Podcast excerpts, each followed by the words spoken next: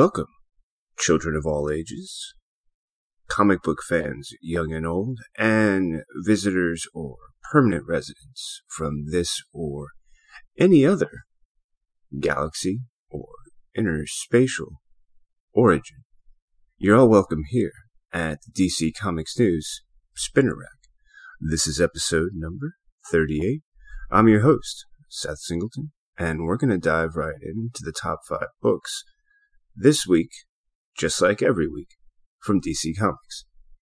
I should warn you, if I sound just a little bit excited and hoarse, it's because we celebrated our 50th episode, DC Comics News Podcast, this past week, and we highlighted it with interviews including Marc Guggenheim, the creator showrunner of Arrow, as well as New York Times bestselling author Kami Garcia, author of Raven and the upcoming Beast Boy title. But the best part for me is how, with both of our interviews, we covered more than just DC Comics and DC comic book characters. Learned a bit about baking a Coca Cola cake, how to break out of a pair of handcuffs, and just what it is that Aaron Sorkin and The West Wing have to do with, well, comic book shows. You're going to want to tune in to not only our 50th episode, but the interviews with Marc Guggenheim and Kami Garcia. And you're going to want to stick around until the very end of this episode so you can hear all the ways to make sure you catch this and everything else coming to you from DC Comics News. In the meantime, let's get started on those top five books. My first choice Doomsday Clock, number 12. It's the grand finale to a long awaited, and if you've listened to the DC Comics News podcast, you know how long we've waited for the final issue in the 12 issue run, written by Geoff Johns, with art by Gary Frank and Brad Anderson. I think it's a challenge to take on something as large in scale as Doomsday Clock has been and the content that it tries to address, which is what happens when a godlike figure steps into the world we love and begins moving things around. Interestingly enough, it attempts to take responsibility for many of the strange developments that have occurred within DC Comics and its timeline say over the last 10 or 15 years. In a few cases, perhaps even longer. Now, it's been highlighted as the long awaited showdown between Superman and Dr. Manhattan. And while part of that is true, it's not a classic duke 'em out, put 'em up, last man standing. Because when you're dealing with a figure that can manipulate time and atoms, the approach becomes much more cerebral. And it's through a conversation with Superman, where Superman begins by asking for help and challenging Dr. Manhattan to use the great power that he wields to do something more than to be an observer and to do nothing more than bear witness.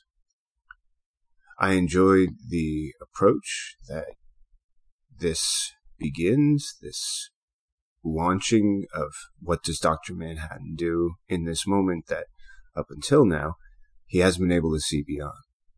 And he can see what it is he's capable of doing in this moment. And we get a number of great developments story wise. The attempt to explain more about how the events through the previous issues have led to the unraveling, then tangling, and then re straightening or perhaps balancing the timeline as we know it and as it affects different characters. We see that his longer range tales and the threads that began so far ago are brought to conclusions that feel complete and overall do their best to not be influenced by the amount of time that's passed since the first announcement of delays began in the beginning of last year. I think overall this was an amazing work that did the great thing of attempting something bigger than maybe even it knew it was trying to do or was well aware of, and yet even so tried to reach beyond what should be known or given limitations. I was really impressed with the effort. I believe the execution is something that is weighed, judged, and valued by each reader, and that's not something I'm going to place on it. Certainly not for you, certainly not for myself, or for anyone else who hears this in the future and decides that maybe they want to follow the story from the beginning and read this ending on their own with their own assessment. And if you get it as a collected trade, there's a chance there might be a different viewpoint taken based on how the story reads through cleanly with no interruptions or delays or the conversations that came with them. Overall, I think this was a stellar accomplishment and an impressive way to not only close out this book, but even now, I personally believe that I'm seeing events unfold within the DC Comics universe, within a number of books, that's reflecting the minute, subtle, and while not giant, long range reverberations from the conclusion of this story. Perhaps this timing was part of what led into or caused some of the delays, we're not going to know until the people involved actually speak on it. What we will know, and what I'm going to know from this point on, is that this is a book that is going to be judged in many ways based on when it's read and what came before that, and also how that influenced the reading experience. Because again, if you just get a chance to get this as a collected series, sit down and read it from cover to cover, your take might be completely different than someone who has been waiting since the beginning of the year for issues 10, 11, and 12 to be completed before the end of 2019. I'm going to give this one a solid four and a half out of five. I think when you're attempting something as big as this book attempts, it's hard to get a complete five because in many ways you can't even see all the things you're reaching for until after you've made the attempt and can afterwards judge that distance more accurately. Because of that, I'm looking forward to seeing just how large scale Mr. Johns and perhaps this entire creative team are willing to go on another title, or if perhaps we might see something with a narrower scope and a shorter range in the future, either individually from members of this team or perhaps again uh, as the creative team that created this amazing work for us. Once again, a solid 4.5 out of 5 for me for Doomsday Clock number 12. Now, much like the book that we just discussed, my second choice for episode number 38, Batman number 85, is a book that is also been waited on with a great deal of expectation. And Given the developments that have occurred within this run by Tom King, it's easy to understand why that anticipation exists. The story by Tom King is supported by the amazing art by Mikel Janín, Hugo Petrus, and Jordie Bellaire on art and colors, respectively, with Clayton Cowles providing the letters and Tony S. Daniel and Tomeu Morey providing the classic cover and Francesco Mattina supplying the final variant cover for this run. Finales are challenging. They make it difficult to see the long story that's been told. There's the again, anticipation and expectation that comes with an ending. Can it tie up all the loose ends? Can it close all of the possibilities until there's only one left? Or can it bring a resolution to them until there's just a final story? left to be told. Batman number 85 completes the City of Bane storyline. And we see the final confrontation between Bruce and his father Thomas from another Earth. And we also see a series of events both before and after this final confrontation, describing how individual vignettes, which were told, which were completed, which in many ways may have begun 20 or 30 issues ago, are revealed in a new light with new scenes and additional perspective.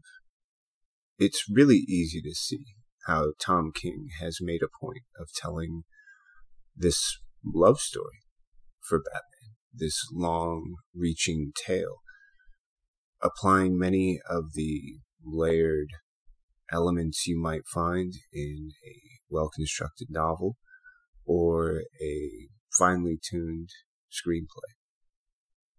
The result is much like Doomsday Clock, in which it asks of the reader, have you been paying attention to all of the details?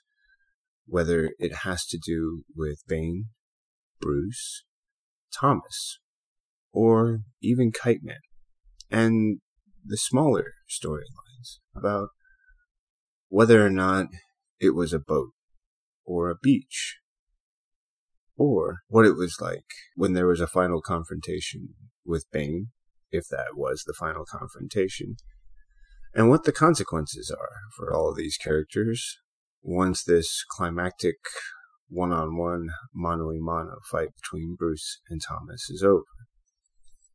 We get a chance to capture small pieces of life for characters like Gotham Girl and for some of the lesser known rogues.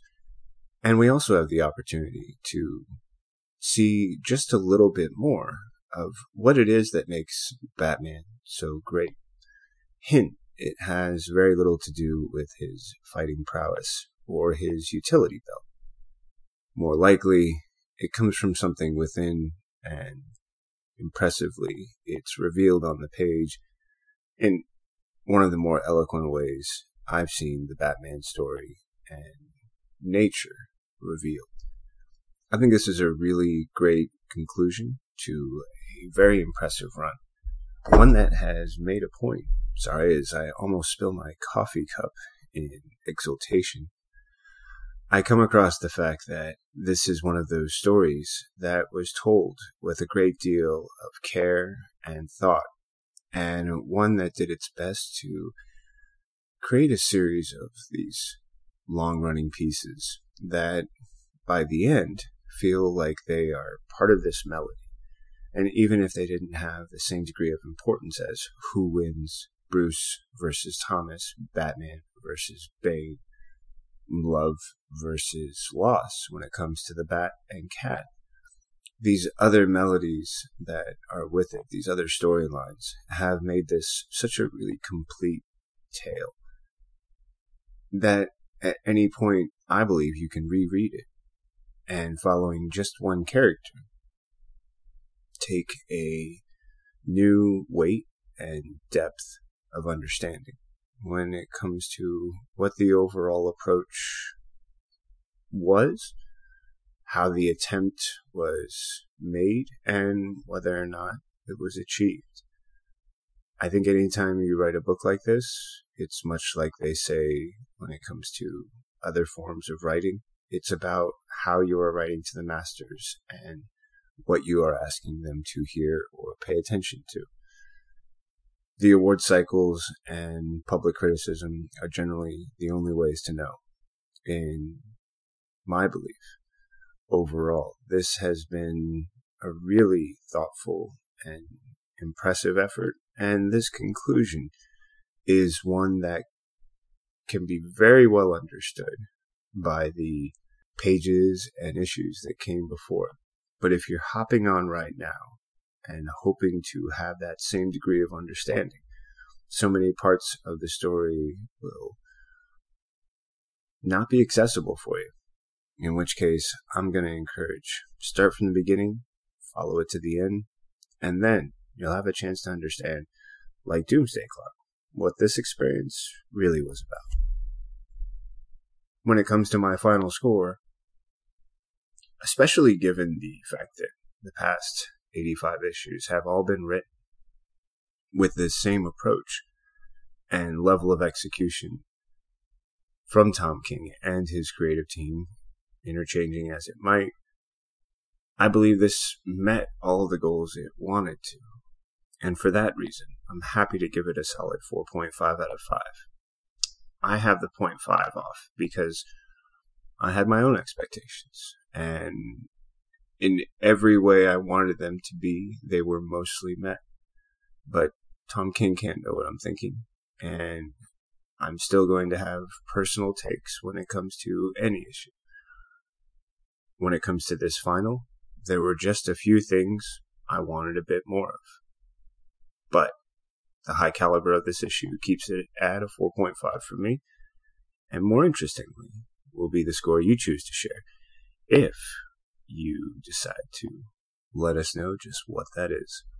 Those were my first two choices for DC Comic News Spinner Rack. Episode number 38, which means it's time to take a quick ad break and then come back to you after you've been well informed with my third, fourth, and fifth choices. It's a short break, and we'll be right back. Thanks for sticking around. Hi, everyone.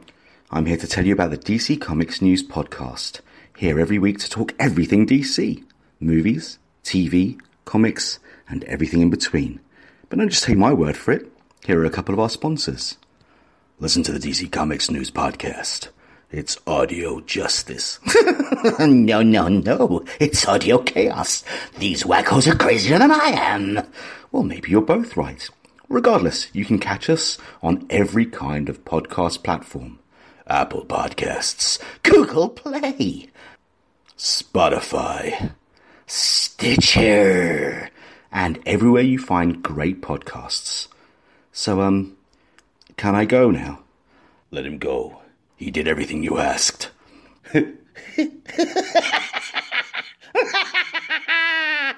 no.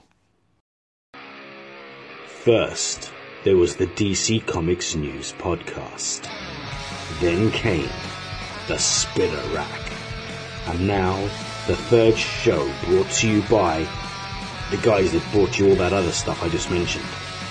I am the Knight a story about the stories, a show celebrating Batman, the animated series, week by week, episode by episode. Just when you thought it was safe to put on a pair of headphones, I am the night. And just like that, we've paid our bills, the commercials are over, and it's time to dive into books number three, four, and five on episode number 38 of the DC Comics News Spinner Rack. I'm still your host, Seth Singleton, or at least I think I am. If you've been reading books like Inferior 5, there's always a possibility that what you think you are and who you think you are might not actually be true. Sadly, that'll be a book we won't be able to talk about this week, but something that we do get to talk about is my third choice, one that I'm really intrigued by because of the conversations we had on the DC Comics News podcast about this book and the expectations that can go along with it, and also how it's taking its name quite literally.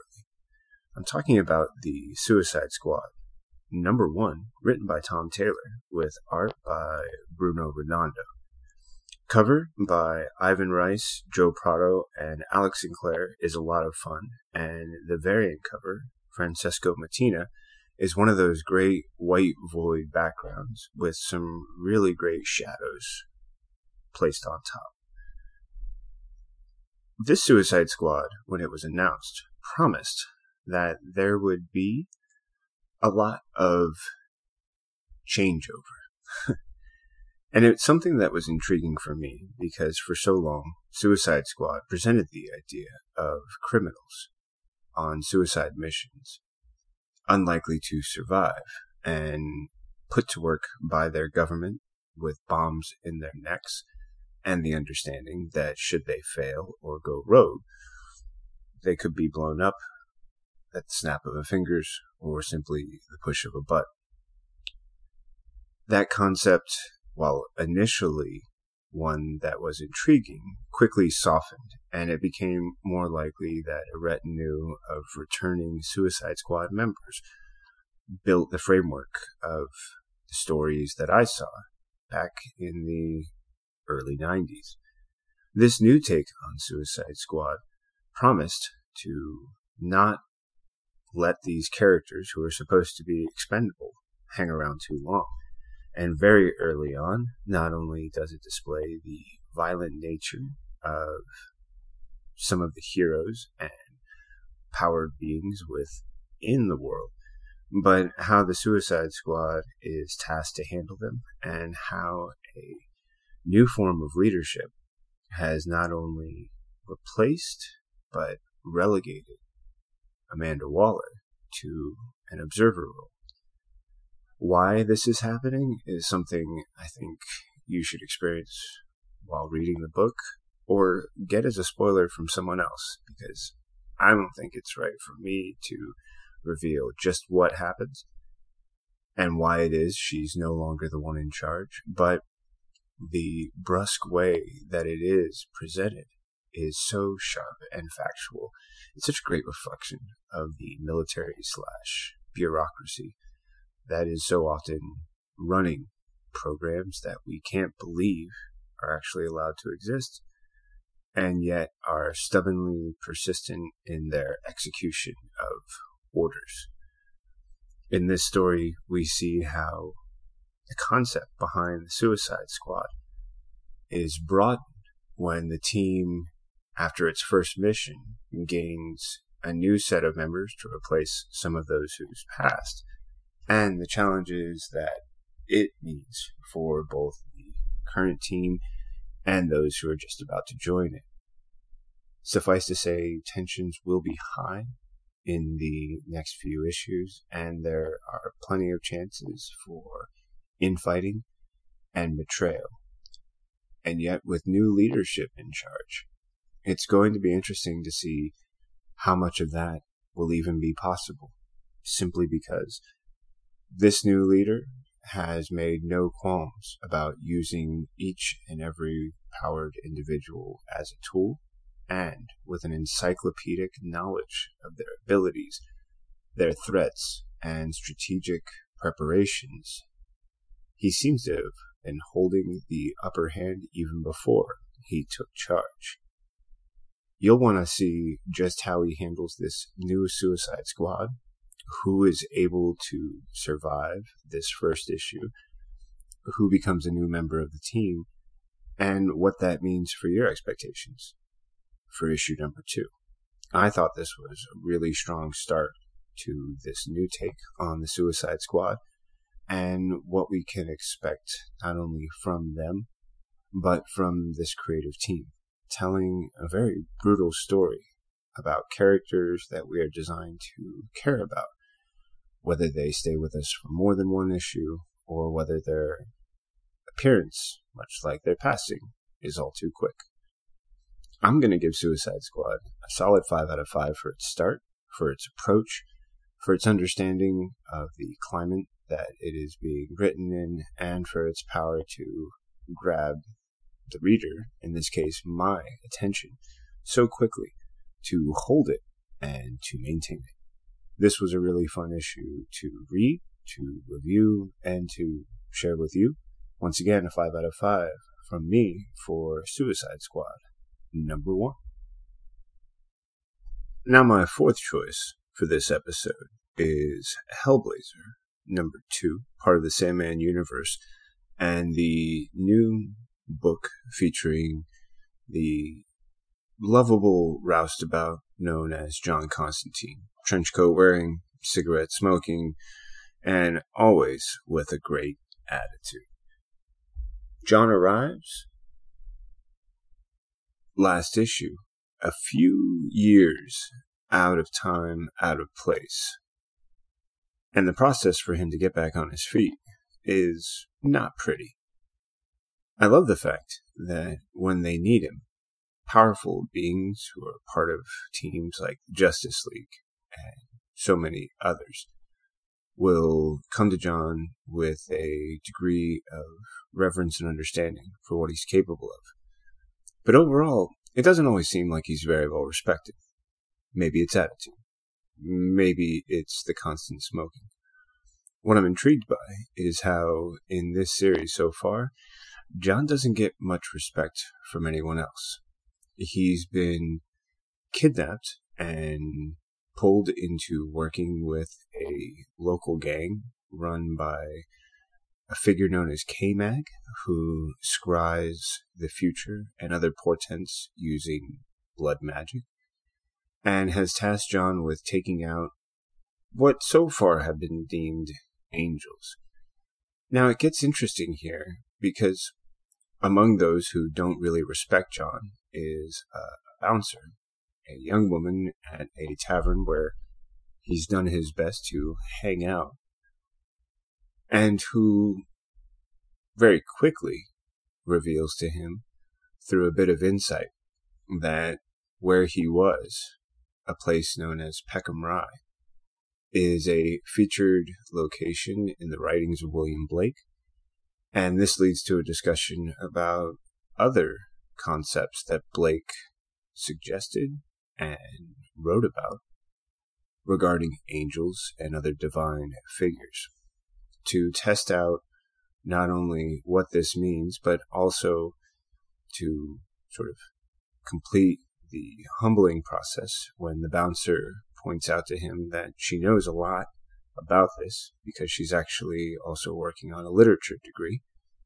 John heads down to a place where he believes the angels might still be, and using the mangled face of a figure who he promises to one day correct that misfortune for, is able to goad the angels into an appearance. And that's when we get the chance to see in full color a character known as the Vestibulian and learn a little bit about the backstory of a character who was cursed for not taking sides during the war between heaven and the fallen angels. And also a revelation about what this means for what he's able to do to angel flesh. And what happens when he's unleashed and something else is discovered. Along with this bigger tale, we get the moment for character insights about a homeless man with a really painful, tragic history and a lot of challenges that I certainly don't know if I could overcome. And yet, there he is, part of this larger narrative, participating and in his own sometimes quiet, sometimes raging madness, is a part of the character set that even in his low place doesn't quite respect John Constantine for a worker of magic who, in so many ways, appears right now to be a bit of a scruff, a bit of a uh, down and out character. His dogged persistence reminds me of a great detective noir. Whether or not he can be the PI to bring this case to a conclusion is something we're going to have to come back to for more issues. But after a stellar start with issue number one, which was also featured on the spinner rack, and this issue number two, which I'm happy to give a solid five out of five. I think I and other readers can expect many good things in the future. Now for my fifth and final choice, right here on the DC Comics News Spinner Rack, episode number 38. Happy to bring you today the story of Year of the Villain Hell Arisen, issue number one. In a great tale from James Tynion IV, with art and cover work by Steve Epting, colors by Nick Filardi, letters by Travis Lanham, and a really great variant cover by Riccardo Federici. Now, this story, interestingly, opens one year ago with a conversation between Lex Luthor and the Batman Who Laughs. In this conversation, the Batman Who Laughs presents a very interesting idea. What would it be like if Luthor took on the Batman Who Laughs when they're both at their full power? What would happen if Lex Luthor took on the Batman Who Laughs if they were both at their full power? Much like Superman, Lex Luthor views the Batman Who Laughs as an amazing challenge, as a figure who attempts to usurp the smartest man on earth and in the process become someone to despise and belittle until eventually the confrontation that will unfold will reveal that, as always, Lex Luthor is the one and only winner.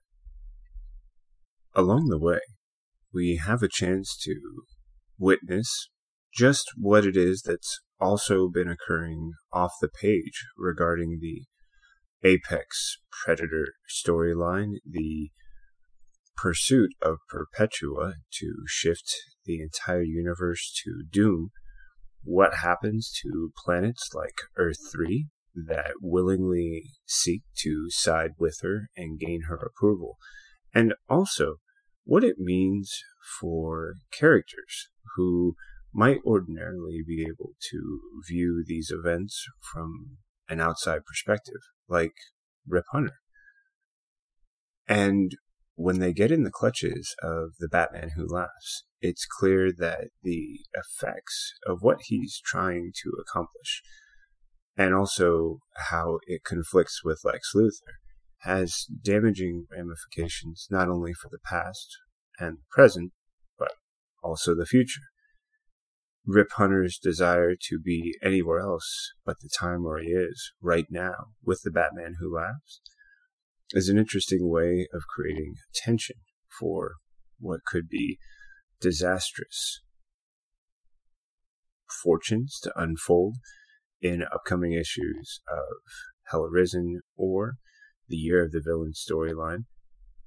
I'm also intrigued because we see how the Batman Who Laughs has been orchestrating a series of, as they call them, machinations to bring about the confrontation with Lex Luthor one year after their initial conversation, and how in doing so, we can see that the figures who have been part of the infected storyline are playing more than just a disruptive role for the heroes seeking to cure them, and how, as part of the Batman Who Laughs retinue, this team is about to show Lex Luthor just what it is he's up against and how much he quite possibly has and most likely will continue to underestimate the Batman Who Laughs.